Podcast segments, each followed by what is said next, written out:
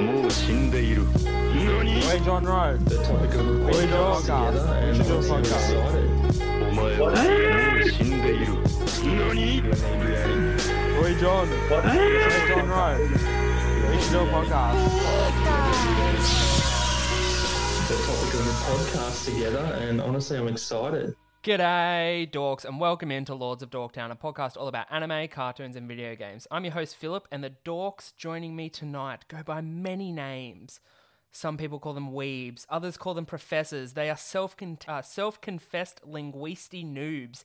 It is Ethan and Ricky from the Weebology podcast. How are you, boys? Well, well, well. What is cracking, folks? Looks who's back again. And yes, we don't know how to say words well. We are linguisti noobs. Thank you for calling us out.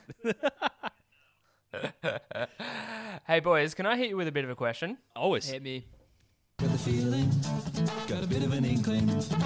This is gonna be one of those questions.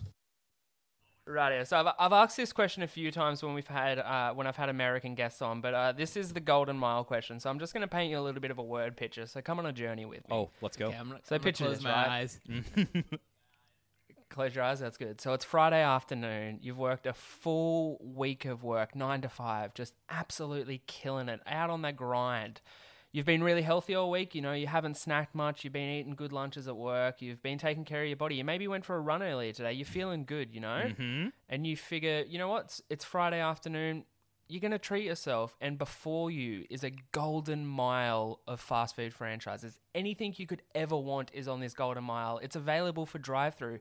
You can pick it up straight on your way home. It's a one minute drive to home, so you know it's still going to be hot when you get home, so you don't have to worry about eating in the car. Oh my God. It's the perfect situation. You've got $20 in your pocket, and you need to spend it. You deserve this.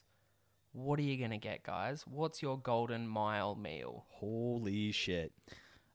Uh, well, if I only have twenty dollars in my pocket, this is gonna be tough. And also, something's gone drastically wrong. for That's what you locked onto? You locked onto the Um, money you have in your pocket? Well, I'm just saying, if if I'm limited to a, a certain amount, I of course max out the twenty dollars. Like, wh- what am I? A, Of course. a, a you know, conjurer of You've cheap got fifty dollars. Fifty Uh dollars. oh. All You right, have now we're 50 now. Oh, yeah, you have an unlimited budget for fast food. It it has to be fast food. yes. S- I- Can I go to multiple? Well, no. Any places? restaurant you want is on this golden Oh mile. this is your dream golden mile. Oh. Okay, what I was thinking you were saying is there's fast food restaurants everywhere, and we have to pick like certain No. items from each place that we can make into a perfect meal for I, twenty. I already did it. I already. If that's what Yeah. if that's what the golden mile is for you, that's what the Yeah. golden mile is. I know what I, I hear ya. I know what I would do, because first thing, first up, hit appetizer, cheesy gordita crunch from Taco Bell. I'd get two of those. Not bad. In my opinion, one of the best fast food items to ever grace humanity. It's my favorite. As for a main course, we have something around the Southeast America called cookout, and they are trays of just calorie dense bullshit food for an unbelievably cheap price. And I would get my particular tray, a couple corn dogs, some wraps, and some chicken quesadillas. I know I just went Mexican, but screw it, I'm going back for more Mexican. And I would finish off Fuck I would finish off with a another place called Zaxby's. Have a large wings and things with hot honey mustard wings, and then I would sleep so dense, so easy. So there's a few mistakes I found in your uh, your. I'm sorry. here. I'm sorry. Are you going to critique? You did my- not get a mi- milkshake at cookout. Oh, I, I, I no longer get cook. I no longer get cookout milkshakes. What the fuck is wrong with I've you? had every cookout milkshake flavor. I've had them all. and they're bad now. All no, of a sudden? no, I've just run the whole thing. I'm done. I'm just done with them Okay, now. they're I've amazing. graduated. Just so I've everyone, graduated. everyone in Australia knows, cookout milkshakes like are godlike. Do they Okay. know that? No, I'm I'm letting them know. Oh, they are god. Oh no, I'm not saying they wouldn't. That, that, they're And they're then I godlike. also noticed you did not mention Chick Fil A at all, which is crazy to me. Uh, I prefer Zaxby's. That's so wild. I prefer Zaxby's. I'm saying, here I'm saying it right first, now. folks. I, I love Chick Fil A, but I prefer Zaxby's. Maybe I burned myself out at Chick Fil A. I don't know. Huh? What about yourself? Yeah, I don't want to like spend all the time here because I could probably talk for the next hour about food I would get. Oh, you're you're gonna get him Um, started, Philip. I don't. I don't even care if we do that. That's so fine with I me. do kind of want to tell you guys a story. So I had I was Hit on a work trip uh, in up in New York, okay, and we had we had a fifty dollar per day like meal per diem, yeah. and I hadn't eaten any meals all day, and we got like a free meal for whatever reason. Yeah. So me and my coworker, we went to uh, Cheesecake Factory and got fifty dollars worth of fucking cheesecakes Ooh. Be- each. so we had a hundred dollars of cheesecakes. Oh my Like god. the best cheesecake you can get, I think. Like as far as like a chain goes. So It's in the name. So it's certainly on the list for me. Like one of those just. I think it's called like chocolate go fuck yourself or something. It's like chocolate die die for me. Um, but I would probably get one of those. I would probably get like some ridiculous ice cream chocolate thing, and then maybe like a Chick Fil A sandwich and some nuggets. So something the the folks at Dorktown got to know: Ethan does have a propensity for really like big desserts. When we used to do ball out meals together, Which you- was so fun, and we need were- to do that. We need to do again. that again. We'd go ball out, and this back when we had our first like real people jobs, and we were just like, "What is this?" Shit in my wallet now. Do they call it money. Yeah. Like, and we would go like do like ball out meals, and every single time Ethan would include. I remember when we were at like like Texas long, like Longhorn Longhorn Steakhouse, Steakhouse, that's and you got like the fucking Choco Thunderdome or Yeah, some shit, yeah. and it was just this monstrous bucket. clap my just, cheeks chocolate. yeah, clap my cheeks chocolate, daddy. And it was uh yeah, it was a monstrous dessert, and this is why I learned you have a propensity for desserts. And I think the only other thing I would throw in an In and Out burger. Not because they're probably God's gift to the earth or anything. it's just so rare for us on the East Coast, I right? honestly like once again I don't want to go into food too much, but I think In and Out is extremely overrated, and It I know a lot of people It go is. to California and they're like In and Out. But it, we don't. We just don't get to have it. It's my golden mile, It's and, in my, aight. and on my golden mile in the southeast of America, we we somehow have one. Okay, so fair. yeah, that. So I think that's my that's my that's our breakdowns of the best. Uh, our our our. Uh, I would say the best cheat meal we can think of, honestly. Yeah, just dessert. That's fantastic. I haven't I haven't taken like I've asked this golden mile question a few times and I haven't I haven't really thought of the idea well I have thought of the idea a lot in my personal life, but I haven't done it with this specific question of building the perfect meal. Um, so that actually might change because my the listeners of Dorktown will know my regular answer is a zinger box from KFC. Swap out the potato and gravy for a bread roll, regular size with a Mountain Dew, and that's that's what Daddy needs. So that's what Daddy gets. But the idea of switching out meals, right. Right. I, I really like. yeah. that. You gave us a budget and a golden mile. I'm still gonna- Right.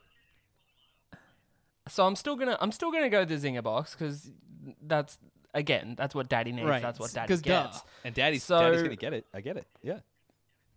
But I- I'm gonna add in and like Australia doesn't have all these fancy chains that you guys are In and Out Burger. We've just got Macca's and Hungry Jack's, which is our burger. Right. Right. Right. Right. So I'm just gonna go yeah zinger box and I'll I'll swing through Macca's drive-through, get a Big Mac and a sundae Oreo sundae.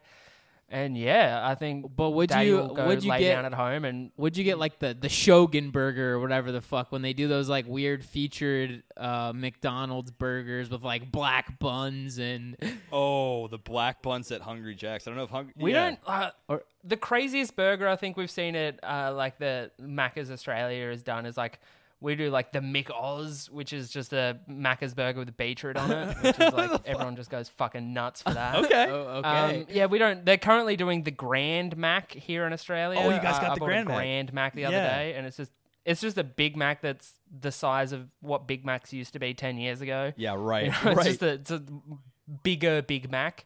I'm I'm kind of annoyed that they didn't call it the biggest Mac, which I feels like a, a flaw in their marketing there. But yeah, the Grand Mac, it's it's fine. I would have. but yeah, KFC is where it's at Yeah. in Australia. I would have called it the Mega Mac, but to each their own, I guess. I don't know. I had some chicken some chicken restaurant there when I went to the Tullamarine uh, airport in uh, Melbourne. Melbourne. Sorry. Yeah. Cheers, mate. Say it Yeah, right. Tullamarine Airport. Yep. Uh, I, I can't remember what it was called, but it was like it wasn't Hungry Jack and it wasn't Macca's. so And it wasn't KFC. and it wasn't KFC. Did you did you eat at did you eat at the Australian icon restaurant Red Rooster? That's exactly right. Oh ho ho! Fuck yes. Red Rooster is a failing chain in Australia that decided when they looked at the when they looked at the the franchises that are currently big in Australia, they thought everyone's doing fried chicken. You know what we'll do? Oven roasted chicken. Yeah, the fuck? roast chook. Well, what I did, You can get something there that's called a rooster roll, and a rooster roll is a long sub-like roll that has the consistency and density of like a bread roll, uh, like a dinner roll from KFC, and they've just got pulled chicken meat on with gravy, and then they steam it, and it is so soft and so chewy. It is like I work in like my job in the real life is I cook. Uh, I'm a chef for a residential aged care facility, so I cook for old people. So I'm used to cooking soft and mushy food. Like, but the rooster roll from Red Rooster is the single softest and most delicate sandwich in the world. it is fantastic, but yeah, Red Rooster is failing. Oh, is- no. It is a dying franchise. Had like the chicken poppers or whatever. Ooh, It was just basically like little nuggies, Oh, little nuggies. but like a like a chicken fries box version of them. If you've ever had the the Hungry Jack uh, chicken fries, I don't even know if they have. Do they have chicken fries down in Australia? do they? Uh, Hungry Jacks, like they got chicken fries down there. Um, has to be an I Ameri- think yeah, you can get them from your lo- You can definitely get like uh, chicken chippies, which is what we call them, from like your local mum and pop seafood shop on the corner. Like you could go get a fish chips. No, a no, no, potato this is- scallop, this is and a, Burger you know, King Two bucks did of it. chicken chippies. Yeah, these are No, I de- oh maybe at Hungry Jack's maybe did chicken chippies, but yeah, I can't. they are uh, from my recommend from my recollection, I can't ever remember some chicken chippies. they are literally basically think chicken nuggets in the shape of fries. It's an affront to nature. It's an affront to God and all of all th- all things good. But man, I could crush some chicken fries. hundred percent. Oh, they're so they're, addictive. they're they're definitely inferior to the normal chicken nuggets they offer. Right. But they're in like such a cylindrical, like easy to chomp state that you have to yomp them. yeah, you got to chomp and yomp them easily. Oh yeah. um, but getting getting off food for a minute because this podcast is supposed to be about anime, but it very rarely is. um, we are here. I have brought the Weebology professors here to Dorktown Studios to talk about. Honestly, one of my favorite isekais that has ever come out, and yes, I'm calling it an isekai. Yeah, that's come at me, anyone who thinks differently. Oh, I get blasted so hard Um, for being calling it an isekai. Oh, thank you, thank you. we are, of course, talking about Doctor Stone, season one and season two. So, Ethan and Ricky, what was your first experience with Doctor Stone? Well, Doctor Stone was my favorite show of 2019, and I think it was like my second by a favorite. lot. Yeah. Let's just say that. so it's funny you say first experience with it because I truly think the season one is exemplary. It's brilliant, and um, Yep. w- my the opinion wavers a bit with season two, which we can get into. It's not.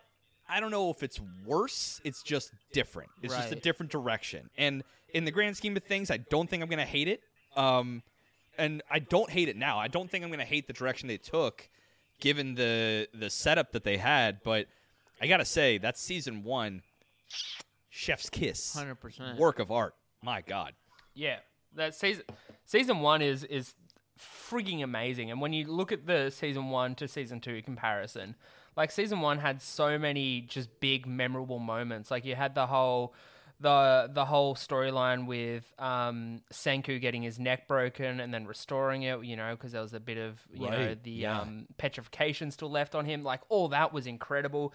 Just the initial concept of it, like the the first episode where we see you know what kind of plunges this world into the Stone Age again. Like everything in season one is so so crisp and so well done in a from a storytelling point of view that I feel like season two was always going to be a little kind of trying to replicate the the heights of season one and they, they've clearly decided to go in a slightly different direction with pacing and storytelling in season two. Not, I wouldn't say to the best of, you know, it hasn't. Season two definitely didn't live up to what season one was, but it didn't disappoint, if that makes sense. Yeah, because I, I think what people need to know is that Doctor Stone is first and foremost, at least it's a, an initial setup and follow through in season one, a show about science at the forefront, and people may, uh, like listening, may have watched it and been like, "This definitely feels like a shonen, right? Like this feels like almost like a battley shonen kind of thing."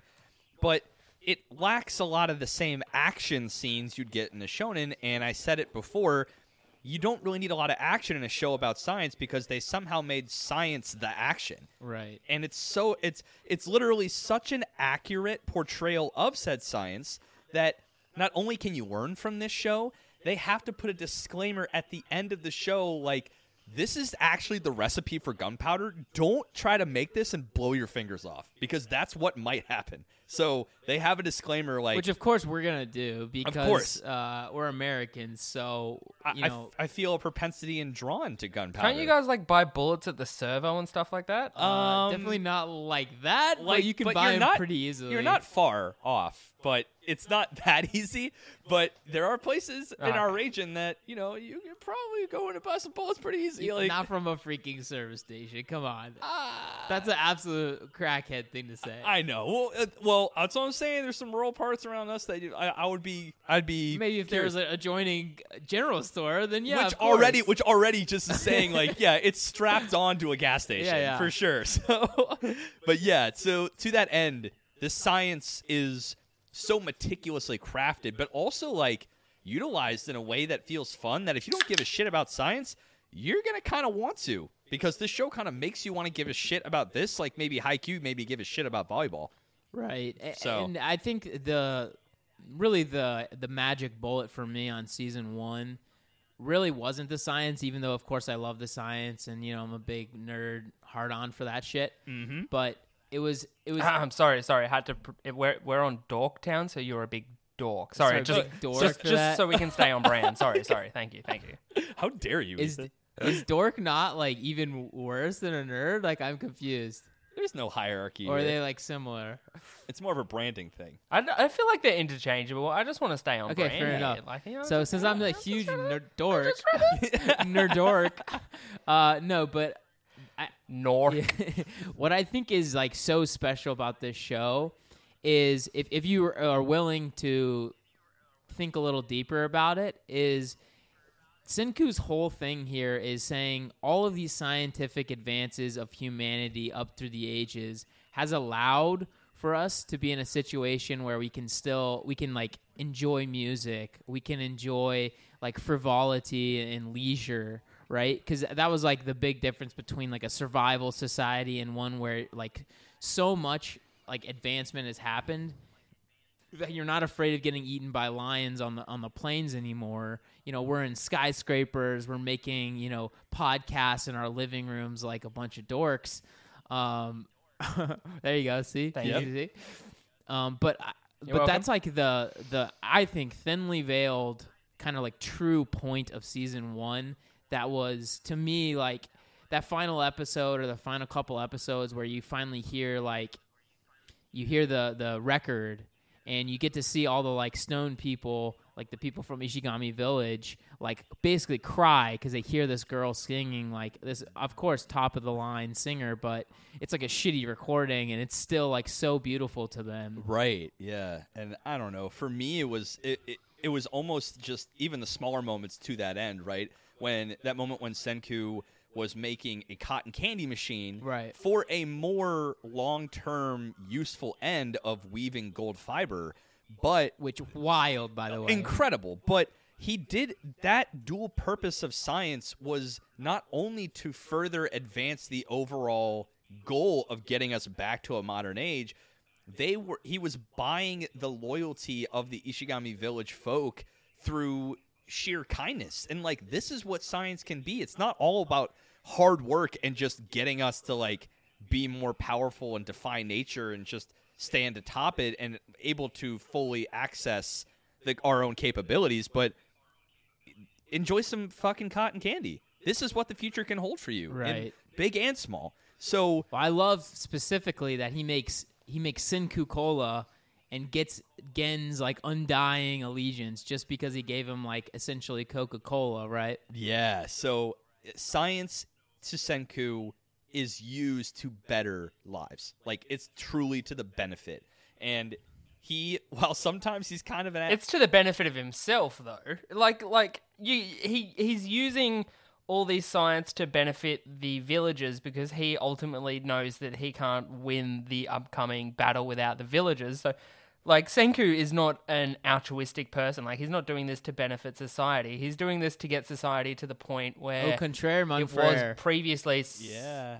So he can get to the he can achieve his lifetime goal, which was to you know get to space. So he's trying to advance civilization as quickly as possible, and he's using the old carrot on a stick method. Like he's like, oh yeah, like science is good. Like it can give you cotton candy, but it can also forge these weapons that we can use to win. Well, hold on a second. you know what I mean? Like, kind he's- of, but also here's the here's the counterpoint. You say the carrot and the stick model. Where's Senku's stick? He in the second season, he wants to have a bloodless siege. He wants no casualties, no injuries. He like where is he ever doing performing growing science in anything but like neutral at the very least, altruistically at best. He's never maliciously using science against anyone in a in a harmful way, truly I th- I- harmful way, right? I th- I think he's he's a scientist first, and I think he realizes that spilling blood or killing people would just limit his r-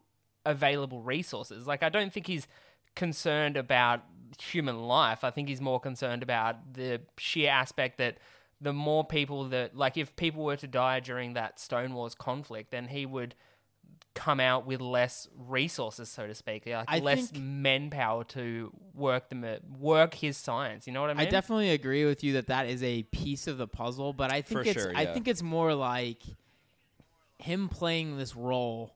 He's trying to play this role where he's like the the the battlefield commander, like you know, pulling the strings on all these people to make them do what he wants. But he he does genuinely want what's best for all these people, and I think it's very clear when you see like the stuff he makes for them.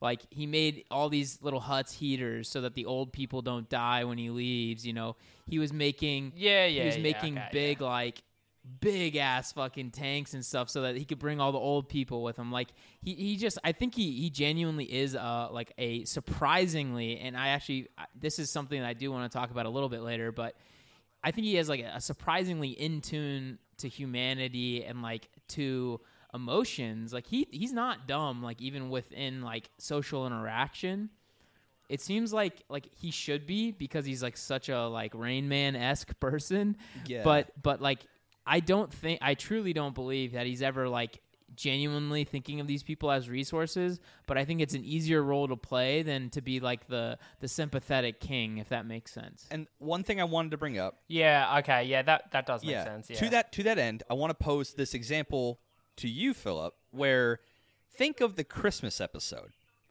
He already had the undying love of basically everyone in the village. Right. And then he goes about not only teaching them about Christmas, because they never really had that concept in Ishigami Village in the Stone World, but he also makes a fucking electric Christmas tree and they marvel at it.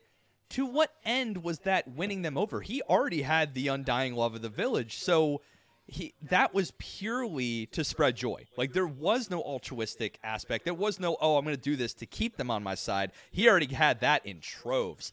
So that was the moment for me maybe where any any mentality I had like because I think at one point in the show I was in your camp Philip like oh he's a scientist. He's a man who knows that you know at any point if he uses his science in a way maliciously that would draw blood, hurt people and oh my god, the all the love he built up with this village is all going to go away because like wow, science is dangerous. I don't want any part of it. But that moment right there, that was purely to spread joy with no other gain. So I, to me, I'm like, okay, that's when I started to agree more. Like he really is in tune with what makes huma- humanity happy, wonder, Right, joy. but piggy, right? piggybacking off that, when Yeah. when he was talking to them, you know, he's watching them cry over hearing the girl sing on the record. He was like, "Guys, like, if you follow me, we can bring back like this joy, like Yes, to where you yeah. can play video games, you can read manga, like you can do all these things that are so much fun. But like, you know, I just need you to buy in and like trust me. So like, I, I know I, I do agree with you, of course. Like he does view them as resources in some respects, but he also does like he he clearly has a connection with these people. Mm-hmm. Yeah, yeah, that and and that all makes sense to me. Like I think I think I might have bought into a bit of his outward persona a bit more. Like don't 'cause he, he clearly is trying to. Yeah, I don't blame you there. What's that? Yeah, He's yeah, but like, I, I, find I find Senku such an interesting pro tag to follow in a series because he doesn't fit into any of the other kind of shonen type categories that exist in like existing mangas. Like he's he's not he's not you know dumb and foolhardy. He doesn't eat a lot. You know he he's not fitting into these archetypes that we're so used to, and that's for me why why Doctor Stone as a series just stands out too much. It it breaks the mold in such an interesting way where it's basically edutainment. Like it is it is educating its audience on these principles of science and stuff like that. And it has a protagonist that is is breaking the mold of what we're expecting. And there there are, you know, obviously shonen pitfalls in in this series. Like every female character is the most horny design you could possibly imagine. Like it's it's it's insane. Yes. Um, yes.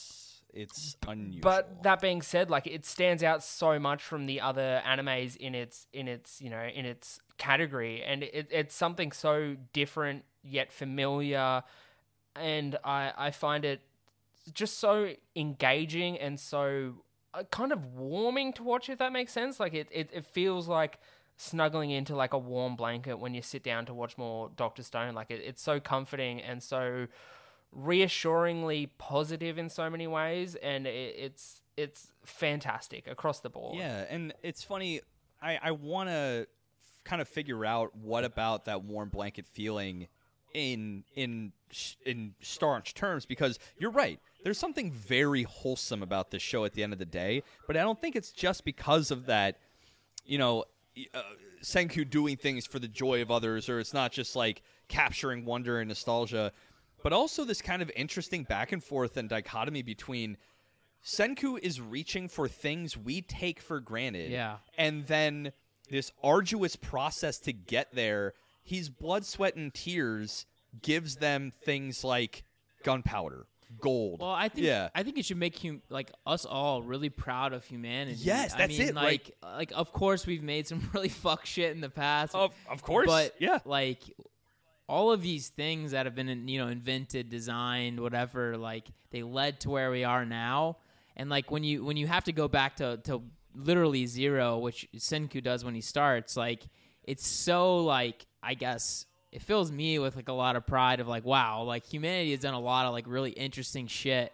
And like of course it you know Senku is full s- simply just a vehicle to show you like how all this stuff happens. Right. And like of course it makes it more simple. Like a lot of their metal work and metallurgy, which I think is really what the world has been built on, frankly. yeah. Um like they didn't do any refining to make sure this stuff was like high quality, like metal and stuff like that. They just but, they just but they don't there. need it necessarily, I right, guess, right. for some of the things they're doing. But once it gets a little more complicated, I'm really interested to see how they're gonna like deal with like circuit boards and shit like that that require like specific elements and like specific purities. and levels of precision that Right. they are so far from. And to the point you just said, where watching him do all these things gives you a point of pride for humanity. Right. Funneling all of that through the single nexus point that is Senku. That's totally why I think he's endearing, not just because he's doing things for the betterment of humanity, but he's channeling all that we've achieved through his brain space He's kooky too. and he's kooky, right? he he's act, and he's having fun with it, right? He's not just doing things just to be like all serious, like I will bring you joy. Like no, he is joyful, just that like he he's embodying not just humanity's progress up to where they were, but their enjoyment of growth through it. Like he's exhilarated through this, as we all are to progress, right? So.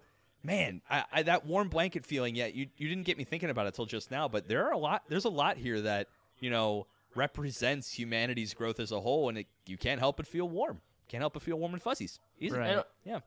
and also just the idea of like um the idea of being able to start humanity off from a clean slate but with the knowledge of the past you know what i mean yes. like yeah. this idealistic way senku looks at where society was where we don't see the negative aspects of the you know modern day society through senku's eyes because he's only focusing on the positive attributes of everything. So it's really this this pure kind of idealistic view of what the modern modern society is and will be and can be through only picking the good aspects of you know society to bring into this stone world. You know what I mean? oh yeah. Well, I we, we get like- to see Senku cherry pick everything that needs to be everything that would build a strong, good society and leave all the negative in the in the past. You know, leave that petrified nonsense behind us. So I actually am going to to rebuttal you just a tiny bit because I don't think he gives a flying fuck about any of that stuff, but he has no problem bringing these people back. Like his entire goal is bringing back the science, rebuilding the world. He, I mean, because like think about it, Tsukasa's goal is only bringing back people that he thinks will create this new world order. Like basically get rid of all the nonsense you're talking about, like the war, the the hate, the strife, the whatever. But that, Senku wants it all. S- Senku wants all the people back. He doesn't give a shit about any of this like like idealism like let's make a better world. No, no, no. He wants to make the you know wants to make the advanced science. He wants to make it back. Like Yeah. I, I almost feel like he has no care whatsoever about like any of the political bullshit. And frankly, th- those are those are interactions that are never going to be fixed no matter what happens. Those are just like everyone's a flawed person and interacting with flawed people creates flawed reactions. But like he does mention specifically with dynamite, remember? He says dynamite enabled us to mine and create all these amazing things as a result, but they also used it for bombs. He goes, Right. like like anything that science makes can be used for good or bad. That has nothing to do with me. It has nothing to do hmm. with science. Like Right. it's not science's fault; it's humanity's application. Which I loved that shit. and I think I think it's almost if you want to really dive into Senku's mentality of society, because I want to get into Tsukasa here in a second. I think as a man who trusts humanity's potential of change and growth, I think where his head's at is if we get the world back to nominal like it was before, maybe I can trust in humanity's progress and growth to overcome those problems, but we would never have known unless we get it back to where we were, right? With the war and the politics and all that bullshit. Like you said, he just doesn't care. That's not his angle. He wants the science back. Well, it Yeah. It seems it seems to me that like uh, especially with when he talks about getting 7 billion people working together to form a solution you know what i mean? Like it seems to me that senku's thinking might be that because they've been thrust into the stone world he's going to need you know every person in the planet ready and going to work together to rebuild society as it was. So maybe maybe he's not so much idealistic, but assuming that well, the situation that humanity is currently facing, it feels like they would be forced to work together. So maybe maybe Senku's you know ideal future where the society is back to normal is only achieved through you know seven people, seven billion people putting aside what differences they had before the petrification to you know unite and rebuild what they had. Yeah. It's certainly a potential that he's thinking that. What I w- like the way I interpret that is like anyone can create like the next big thing. Like like just for an example, Jack Ma, the, the original guy who created Alibaba, which is one of the largest companies in the world, him and like five school teachers came up with the idea. You wouldn't expect five school teachers in China to come up with the idea of like a multi-billion dollar like manufacturing commerce company. Like that just doesn't make sense, right? Right. And there's a and there's plenty, you know, a uh, handful of famous stories And of you need you know, creativity too. Yeah, right. And you think Apple, Facebook, you know, say what you will about the companies as they are now, all started in garages and shit, right? Right. There's like famous garages of two guys tinkering around with an idea. So, to that end, I totally understand what you're saying. And I I guess if we're talking about world philosophies, I wanted to ask you, Phil, what your thoughts were about Tsukasa as an antagonistic force against Senku.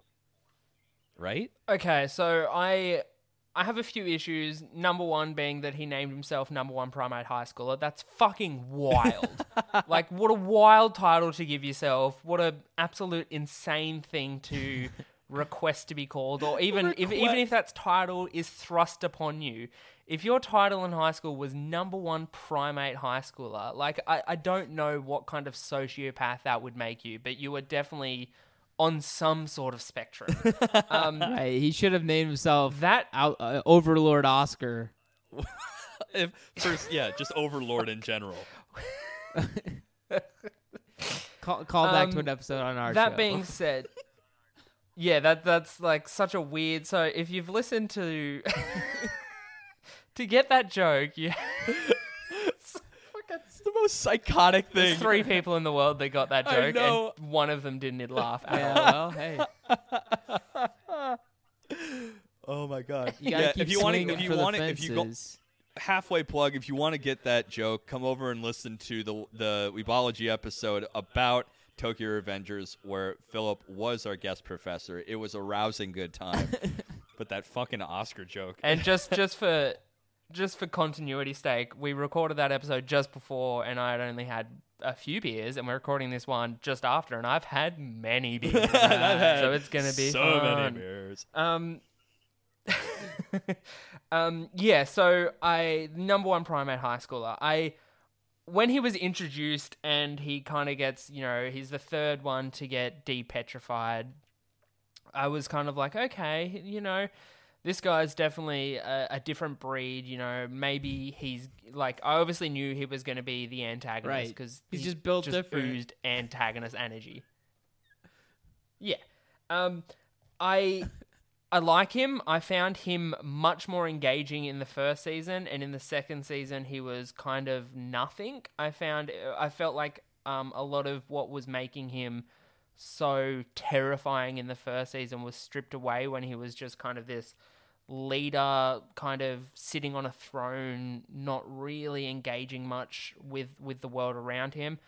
Um, that being said his turnaround by the end of season two where him and senku team up to fight old mate spear dude was was fantastic. Like that that that paid off uh, so many like paid off in dividends. Like everything that happened in that scene and in that episode was was so rewarding to watch that it made his kind of what I would say lackluster, you know, development in season two Yeah. worthwhile just to get that payoff. so I think in the end, I'm um, a big fan of him.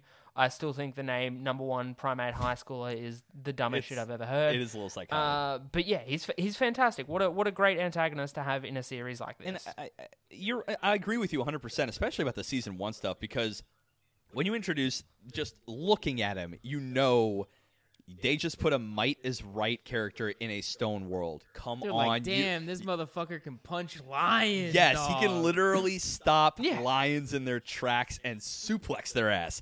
Now, he can he can swing a spear in the ocean and create a whirlpool. Yeah. Like what the fuck? So exactly. So of course, at first you kind of thought like, oh, he's gonna be an antagonist. Might is right. You know, I'm just gonna have this war-bearing society.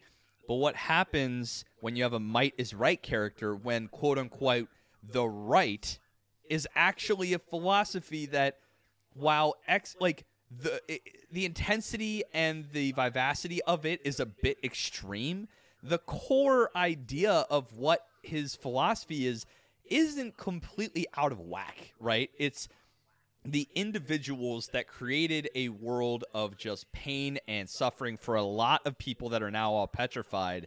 I have the might now to enact what I think is a society that would benefit all who are awake, and those who aren't would never know it.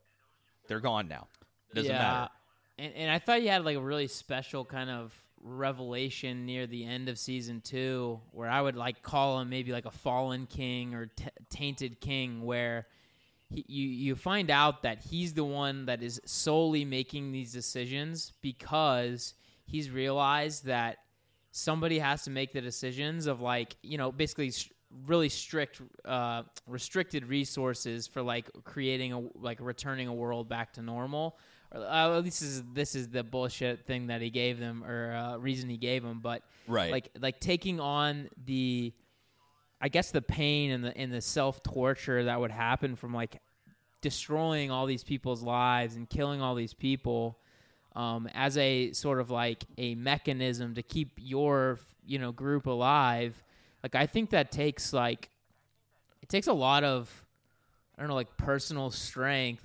Even though like of course it's like a dickhead thing to do, but I think you know he, he might just be of course misguided. That right there, Right. Misguided. Because here's the thing, right? Is that one line, that one interaction he has with Senku at the end of season two, where Senku asks, "Do you remember the ones you smashed, and he said every single one. Right. And he said it in a way that you hadn't seen him much do anything at all in season two. Frankly, early season two, Tsukasa, me and Ethan had talked about this on our episode about it. When in the world did he become a damn near super genius just like Senku? Right. You have this Superman level pri- number one primate in Japan, and he's also now this shockingly damn near genius level, like making Baki predict. Senku somehow. Yeah, like literally make. Yeah, he- he, he- makes these predictions. Way smart. Like his level of intelligence in season two is fucking bullshit. Right, Like, right. Ridiculous. He's like, Oh, they must be making a steam engine. What in the fuck would make you think that? Yeah, like, like, where, why the, would where, that come out of where did you pull that out of in the next scene when you're miles away? How the fuck would you know that? oh, they But have carbon tiles, steels. Like, what the fuck? How would you, know talking any of this? And I bet they have cotton candy too. Well, eat my dick, Tsukasa. There's no way you would understand that. I think they have. Hmm, let me put my fingers to my head. Uh, Some two prof- cell phones and Professor have- X shit, yeah, like literally Charles Xavier. seventeen forged swords. But it was near the end that he realized, like you realize that, you know, he he under he he's not a dickhead. He's doing the dickhead thing because he feels like he has to, and that at But he's least makes painting himself and leaving everyone else like clean conscience, Right, Because right. he's saying like those people that are able to make those kinds of decisions have are what fucked this world up. So I'm gonna make all the decisions, deal with the stuff myself, and then like of course like abscond or whatever. very he ends uh, end game. Sasuke, isn't it? Of course, Yeah, very right. end game Sasuke. So- well, I guess Itachi too, right? Oh, Take yeah. on like all the the p- pain and all the suffering, So no one else has to do it. right? So it's it, it makes it, it makes Holy for some- shit! Is Tsukasa Itachi?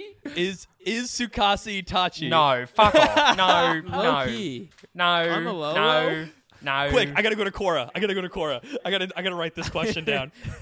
Are you sure? Jesus Christ. But no, th- to to that end. No, number one primate high schooler is nothing like fucking Itachi. we're, we're making us think. We're Oh. making us think about it, but maybe Oh, though. I hate it. maybe I though. hate it. I like. How, I can feel you cringe from across the planet, and it's awesome right now. oh my god. if we're to um just pivoting a bit Yeah. from from number one primate high schooler, and yes, that's the only way I'll ever refer to him because that's the chosen name he chose. Fair. So I'm just honoring him.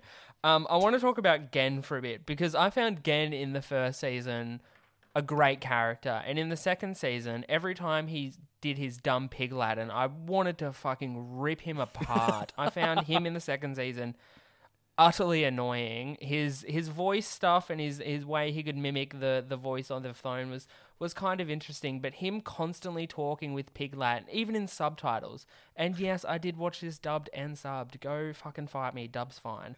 Um, I'm not saying a word. his Pig Latin was insane. It was the most annoying thing I've ever seen. Okay, uh, I agree. From a visual audience standpoint, pretty horseshit, not really that engaging.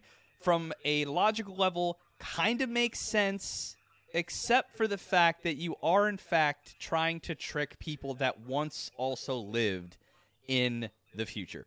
So they would understand that, that hey, that's fucking pig Latin. Like, I get that. So Gen's character to me was a brilliant addition to the show again in season one because it does answer the question well you're now working with a bunch of primates essentially in terms of like people who have lived in a stone age scenario what do we know about logic and thinking over the entire entirety of human history that's been built up just like science has just logic and reasoning and coming to conclusions and just kind of the things we know that we can do right shit i mean sarcasm we don't even know if that's a thing in a stone world Well, So- I mean, it should be super easy for him to like play with these people's mental space, right? Because Right. Like everyone's down to like base emotions and like psychology, of course, that's like all they go after f- or have for a lot of years. yeah And so I don't know. I, I was never really like fully on board with like him being like a famous mentalist that somehow everyone knows. Like I was a little Yeah, bit that's fair. a little bit confuzzled by that. I'm like, is he a street magician? Like what do they think a mentalist is? is is Gen David Blaine? I think it's David fucking I think it's Blaine David fucking Blaine. Cheez-Its. Yeah, Cheez Its, Cheez Its. but I, I agree with you in the season season two. He That's a lot- viral video in case you guys did not know. It's all right, but uh, the idea again in season two, I actually did not necessarily. Well, actually, that USA plan to trick everyone in Tsukasa's camp, that was Senku's overall plan, right? He just used Gen to get it done, Yeah. right? I believe so. Okay, then yeah, Yeah. Gen didn't do shit. he, he- everything he did, And- he was kind of contrived. Like being able to mimic someone's voice perfectly, contrived Well, not as only fuck. that, a female like best singer in the world voice. Yeah, it's how like, the fuck did that happen? Yeah. Lillian, whatever her name was. Well, if we're talking about contrived, we have to kind of address that Doctor Stone clearly takes place in a universe where high school students are well, well, at least famous in Japan for their miraculous abili- abilities. Like we have number one primate high schooler who apparently everyone knew. We have Gen the mentalist who apparently everyone knew. We have the sonar technician who was known for his expert hearing. Like it, it's crazy to think that all these people were quote unquote famous in, in the modern day for their abilities, but yet no one was paying any attention to Senku, the potentially smartest person on the planet. Like, well, it was it was that level intelligence. It was that Like, one um, that news broadcaster chick who knew all these people. oh, the journalist, Right, the Yeah. journalist chick. She, I guess she had like fortuitously done stories on all these people, and that's why she knew their like super weird special abilities. So like they tried to cover up that contrivance, I think, but I agree with you. It landed very flat. It's like, how does everybody know this fucking Gen guy? I I don't know probably like more than five magicians. I'll just be honest with you. And and honestly, Like- five is a little high. I think I know like three magicians. Criss Angel, David like I, I still and- clearly I remember know. the I still clearly remember the strongest guy in our high school. Like obviously I'll never forget Corey. But like Oh, the just the Corey? idea Who that everyone strongest guy? knows these I don't. Oh yeah, who- strongest guy in high school hit me. Um, we were not in Oh. a fighting school like per se. it was probably Andre.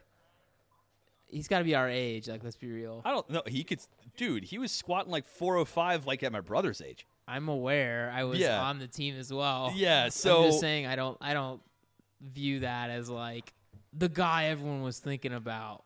Uh, I don't know. Uh, I strong, don't I don't even know. It's we don't even know. Yeah, we didn't go to exactly a uh, strongest. Maybe strongest, Jared, honestly. Maybe He's Jared, pretty but yeah. shredded. Yeah.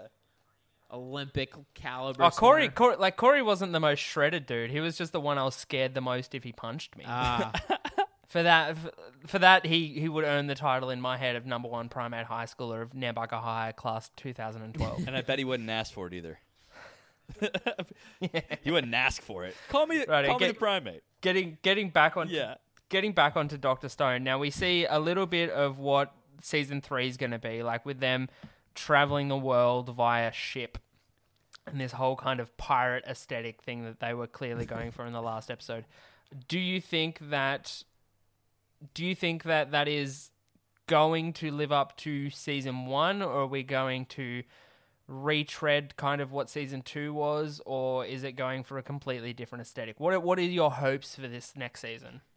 so I do believe it is trying to come back to season one a little bit. I mean, we talked about on our episode about it though. We feel like a, a ship is a little bit of a like I don't know a backtrack to a tank that has a projectile, um, but it'll be interesting. I think you know, unfortunately, journeys across the ocean are really fucking hard and took like let's be real like humanity thousands and thousands of years to really perfect. So that'll be really interesting to see like what they really have to do to make a ship that works that like works well. I I'm guess. calling submarine. Or yeah, submarine. I'm calling submarine. That would It could actually be be. pretty bad. Fu- that would be amazing. Yeah, but I'm just saying like that's not an easy task. So I do I do hope they don't make it like Oh yeah, and a day later we had a fully metal submarine that somehow has pressure control with sonar and you know what I mean? Like it's not as easy as it sounds. So, I actually kind of want that because of one core concept that I think season one did well, season two tried and it didn't land well, is ingenuity under restriction. Season one, we were restricted by resource, knowing what we got, knowing the situation, and trying to build from nothing. That's a great restriction coming from the ground from nothing.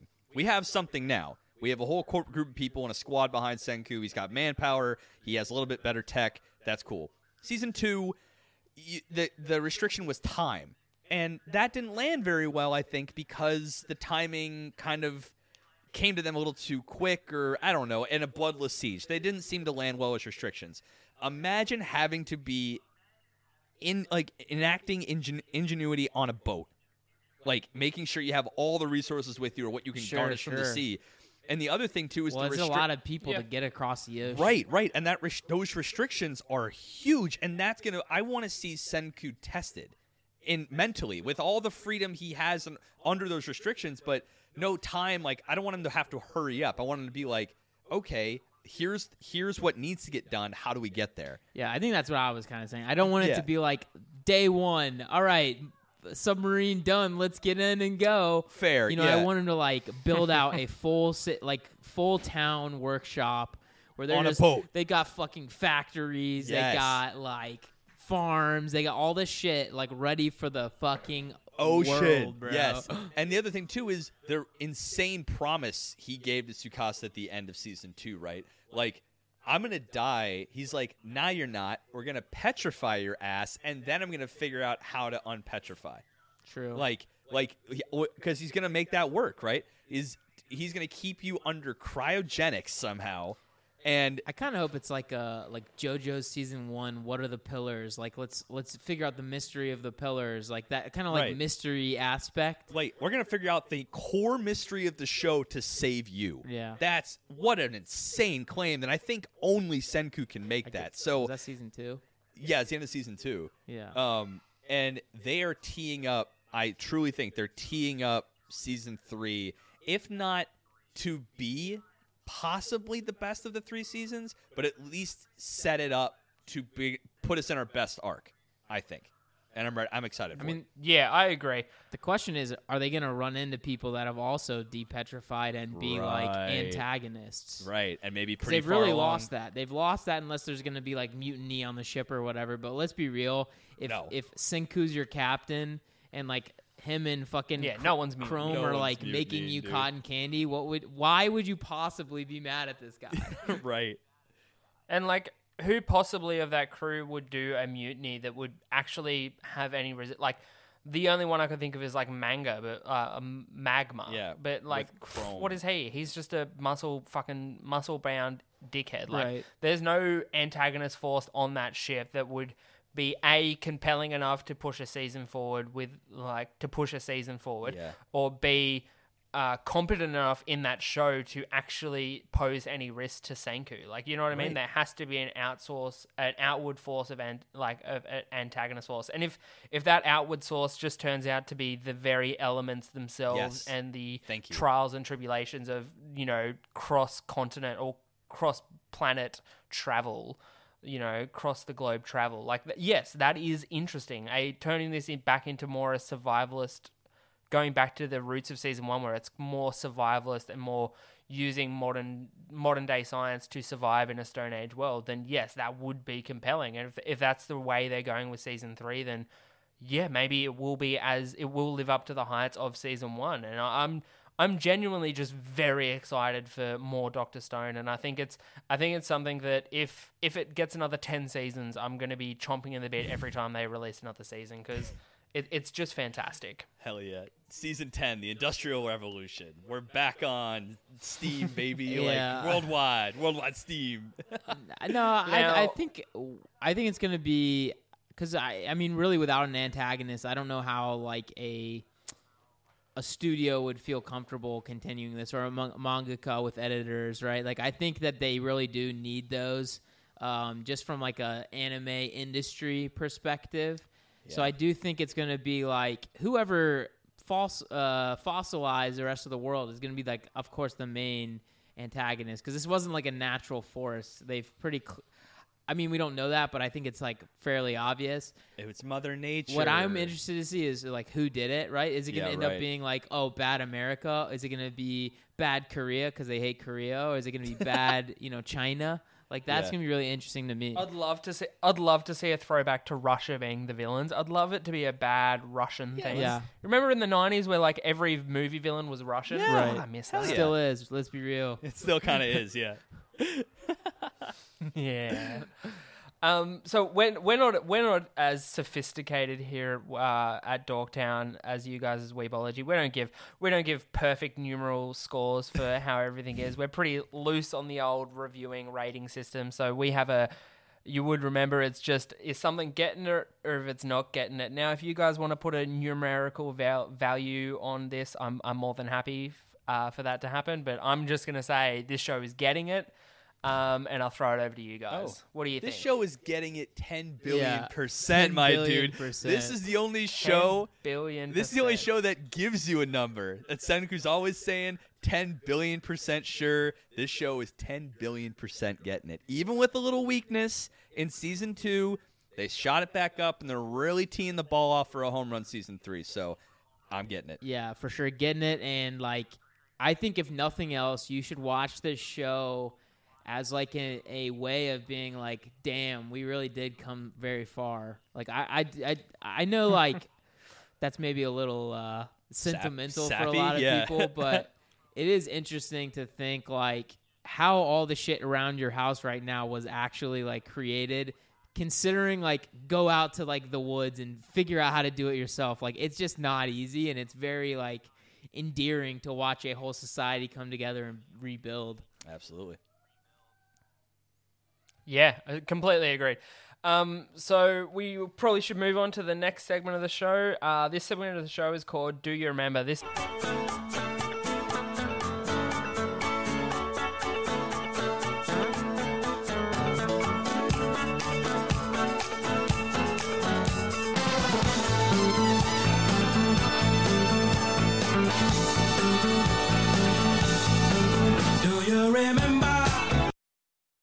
segment where we take a look back on all the various shows that aired on TV when we were young and just ask the question, do you remember? Now, I know for a fact that one of you remember this show, but we are talking about a another Australian show called Master Raindrop. A powerful golden dragon, legends, was attacked and fell from the sky, splitting into five elements. They disappeared and were feared lost. In their absence, an evil erupted and seized the land. But after 12 years, the elements re-emerged. Raindrop, water. Xiaoyan, wood. Jin Jinho, metal. Niwa, earth. And fire. They must join forces in battle against evil if peace and harmony is to be restored.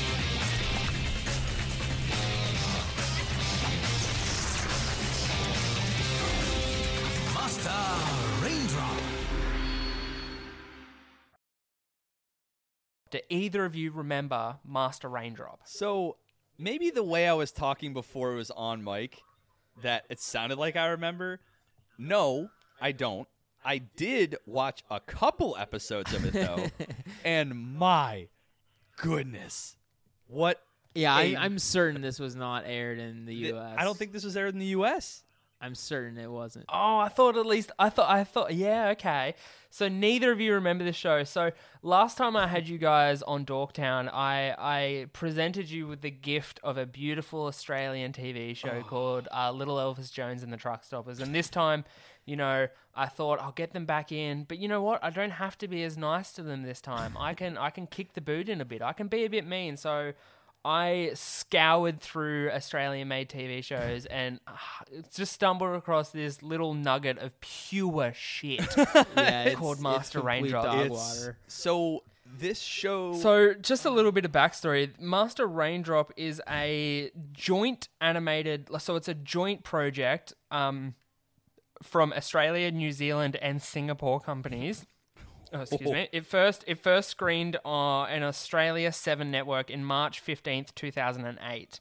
Uh, it made a total of 26 episodes uh, with 24 minute duration. So, if you don't know what this series is, uh, the series uh, the series begins with the personification of two of the five elements: raindrop, who is the obviously the personification of water, and Shang Yan, uh, Xiao Yan, who is the personification of wood, uh, training with their master Yu in the ancient art of I can't even pronounce it, Chitadado, whatever. And so basically, this show is a weird kind of rip-off clone of Avatar: The Last Airbender. Yeah. But everything in this show looks like it was the absolute first draft. Like it is insanely dumb. So you guys have watched a few episodes. Uh, so what did you think about Profe- uh, Professor Raindrop, Master Raindrop? I am Professor Raindrop. Uh, No, I am pro- uh, yes. yeah. So I, w- I- what I was saying is, uh, Ricky and I had talked about this like a little bit between ourselves. We're like, I genuinely believe we could come up with this exact product at minimum, like, like uh, right. technology wise, with just like our Adobe products and my our like two computers. Like, I promise we could make the same show like as accurately as they did. I just don't know why they went with that grotesque 3D. Right. It's like, uh I don't know if you got I would assume you haven't seen it, but this this like worldwide phenomenon Coco Melon channel. It's like Oh, that little yeah. kids show uh YouTube channel. It's horrendous. Um it's like just like the worst oh animation yeah, I of think I all have seen some of it. Yeah. Uh but it's like very similar I would say to this. So this this feels like a knockoff of a knockoff of Xiaolin Showdown. Yeah. A show that we used to watch. I don't know if you ever witnessed that one. Actually a solid show. I think I have seen a bit of it. Yeah. It's a solid show, kind of similar concept. You have elemental warriors, you have a a master, an antagonistic force trying to collect all of these uh, artifacts. It all has the same beats, but this show, like, there, it's it's funny because I almost feel like Truck Stoppers was better hundred in a lot in, in like a lot of ways but this one they wanted it to be more. Yeah. they wanted it to be so much more. They had this lore that they didn't explain. They had these characters. The one one of the funniest fucking moments in that entire first episode that i watched was the master saying raindrop you you are the element. You're one of the five elements. I am? Which one? Oh my fucking god. You're literally yeah. the shape You've literally got a yeah, yeah, you're, You're the a shape. sperm. You're an the shape actual and little the name sperm. of water drop. Yeah. You're Earth. Fuck you. And like, it's- it's- yeah, I don't know. Also, what element is wood it's- and since fucking when? I can answer that. Uh, Phil, what were you gonna say? or like m- metal is an element in this, and the metal element is portrayed by a little golden monkey whose weapon of choice is like. Do you remember what those slap? I don't know if you had them in the states. I assume you do. Like elastic slap, uh, like slappy hands, Yeah. where it was just like Yeah. a, a gel hand that you. Yeah, he, that's his. That's his weapon. It's just like one of those hand things. I'm like. Like everything in this show seems like so basic first draft. an It is- it's phenomenal Pokemon. that it even made it to the sh- like air. Right. And my God, like one one of the other things too about this show is that like all of like the there was like a lot of slapstick, a lot of like kung fu esque choreography. None of it, even in any form, live action, 2D, 3D. I don't even know like a manga paneling. There's nothing where these where those moves look good. Yeah. like they're just beyond Nah. trash, beyond trash.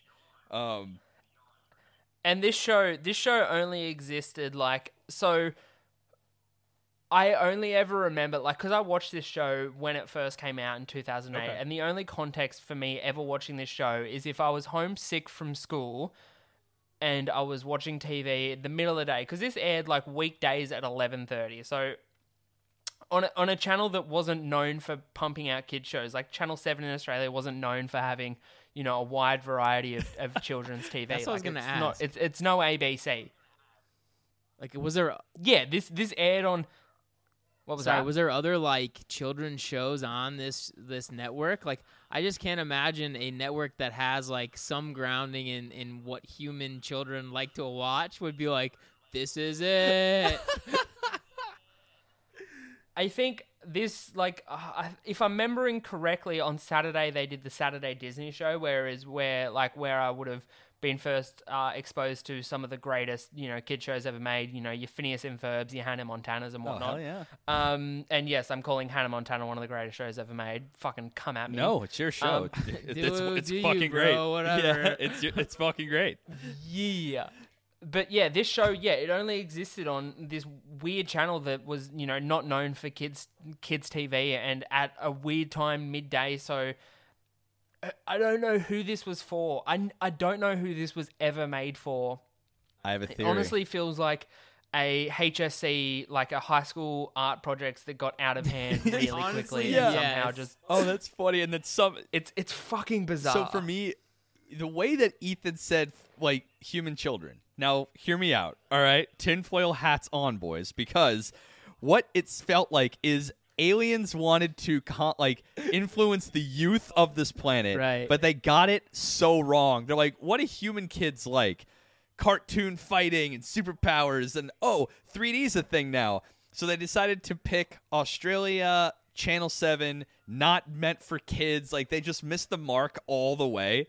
Like, and Oh, I see. So you think it's a government uh, scheme of subliminal messaging? I think it's an alien scheme of subliminal Oh, messaging okay. because this is this is it feels like is the subliminal messaging that it this is shit Yeah, yeah. and you shouldn't enjoy Oh, there it was- because there's no meaning here. There is was no subliminal if, about if that. this was meant to brainwash people, Yeah. like the only thing this brainwashed me into was turning the TV off. And this, if this was like a initiative to get children to stop watching TV, fucking congratulations because it worked. because uh, like ten minutes into this show, I would switch channels or turn the TV off because I'm I'm not watching 24 minutes of this god awful 3D animation with the most uninspired character design, some of the worst dialogue I've ever seen committed to screen, backdrop with some of the most boring, boring like backdrop scenes. Like Oh, they were the bad. backgrounds of all these episodes are literally just like a hand drawing, like a first sketch of what like a a mystic Chinese forest would look like. Just chuck a few mountains in there and a cloud. Like it's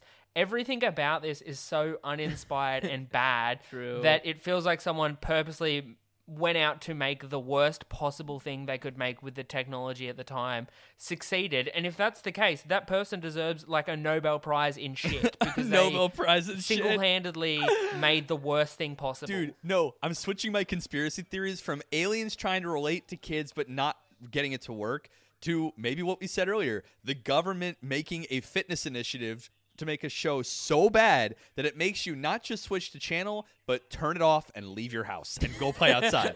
so, and it got kids fit.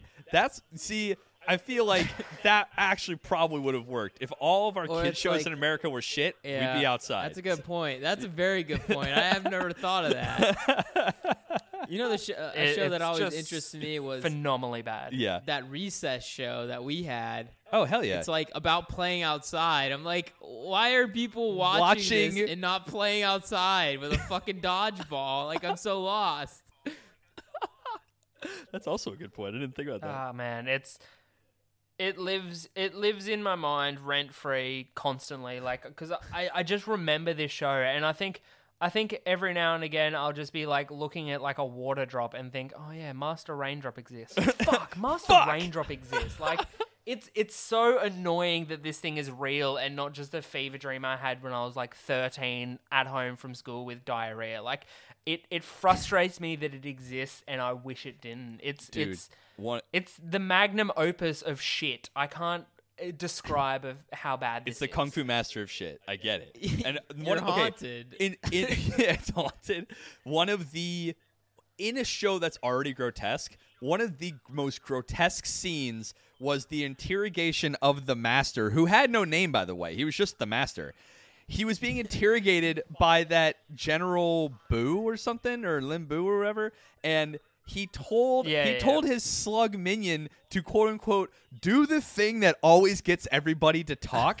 so the slug, who's like eight foot long and uh, presumably 500 pounds, gets on top of the master and is dangling a loogie the size of a watermelon over his face. What? What? A vile. What does that What a you vile kids? scene, What does that right? teach you children? Yeah, spit on your parents to get them to So talk. you're like, clearly talking about the the the character you were describing as Slug. His name is uh, Grub. Um, oh, Katsuya? so excuse the name's- me. Oh my god. Like, yeah. So uh, h- how did you get that wrong? Clearly, it's Grub.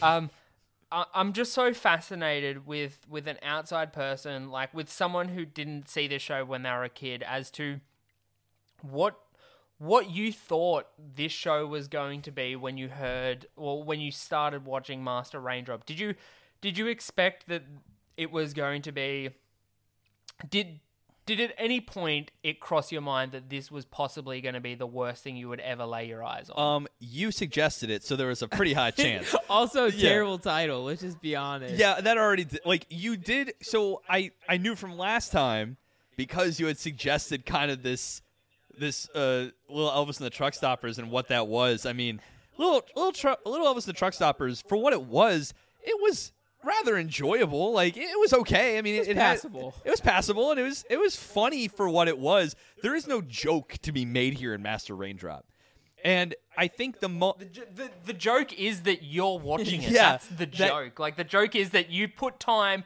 in your day to sit down and watch this hunk of garbage. That's the joke. And like, oh, Then you got me. Then Yeah. you you got me. We have I- egg uh, on our yeah, face. I got got. I got got, and you got me. That's uh, and then y- your joke worked because I think what I thought it would be would be like, and this is just pure hope. okay, I thought it would be like Jackie Chan Adventures, but like kind of like a bunch of clicks down, but Yeah, still like, like that formula, that right? formula. yeah, right. At, at first, I definitely thought it would be okay. Honestly, when I read the description and didn't see the design of the little raindrop boy called Raindrop, no shit, I would have been like, all right, this is going to be kind of like a Xiaolin Showdown knockoff. And that formula, it works for kids, and it's, it's fun, episodic, uh, enemy of the week situation, gets the kids hype and going. But the second, the very moment I laid my eyes on Raindrop's design, uh, just gone. Like absolutely like I think I literally said to my roommate, "Oh no," because I was watching in the main room and he came downstairs and ga- he I, he came downstairs and gave me a look and I'm like, "Oh no," and he's like, "What the Oh. fuck are you watching?" It's the I'm like, worst art I've ever seen. bro. It's Master Raindrop. it's so bad.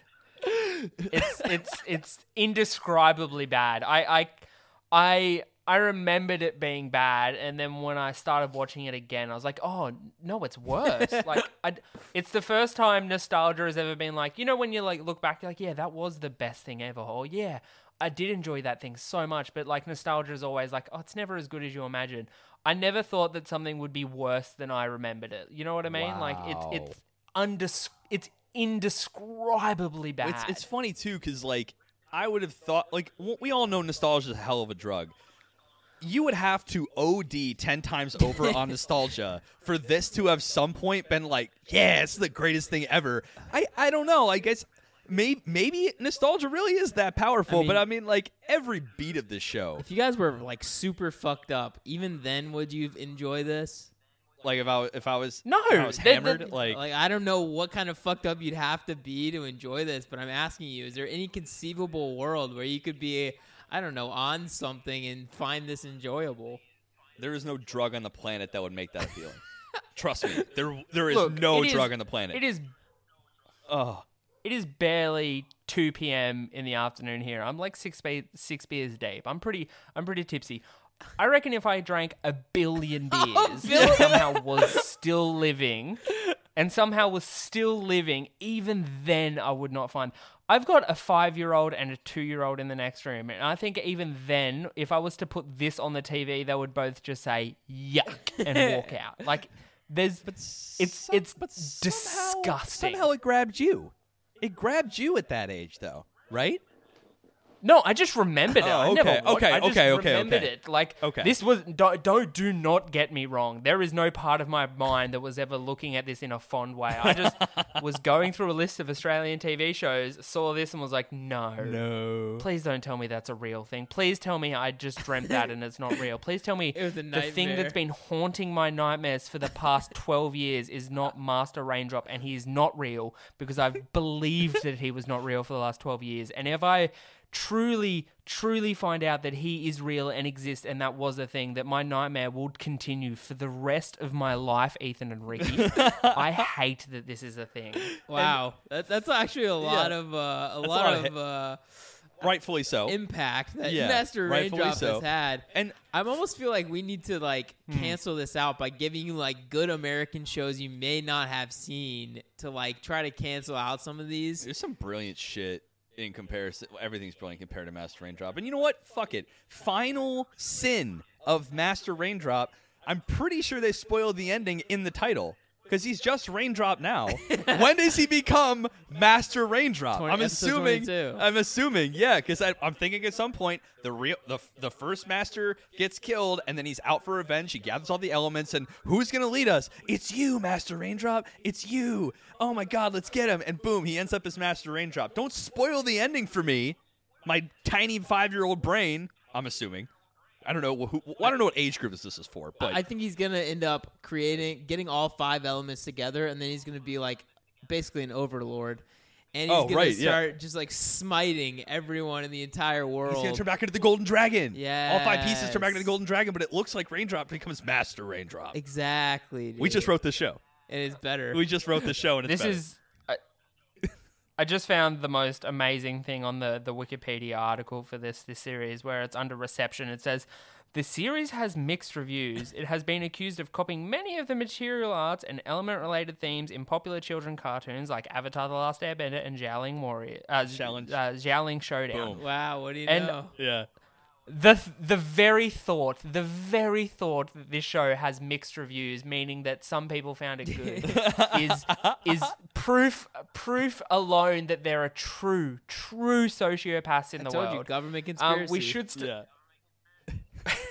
we should start wrapping it up there, Weebs. Okay. It has been an absolute fucking pleasure to have you guys on. Dude, anytime. I'm so sorry for putting you through the torture that is Raindrop Master or Master Raindrop. It, it truly sucks that I had to had to spread this misfortune amongst my my weeb community, but you know what? It's all about content, baby. Yeah, All content. all we got to know about it. You know. Content is king. Exactly. So, guys, make sure you're checking out the Weebology podcast. I will link all the show, uh, all the links to their show in the bottom of this description. Please get around them. They have some fantastic episodes out. Uh, go listen to their Record of Ragnarok episode if you want to hear a contrary opinion to what our opinion was on this show. Um, they're fantastic guys. Uh, Ethan and Ricky, it's been fucking fantastic to have you guys on the podcast again. I truly, truly enjoy speaking to you boys, and I hope we get to talk again soon. Yeah. Sounds good, brother. Thanks for, Thanks, having, for thanks having for having us. us on. Yeah. Audio guys, keep it dorky, and I will see you next time. You. G'day.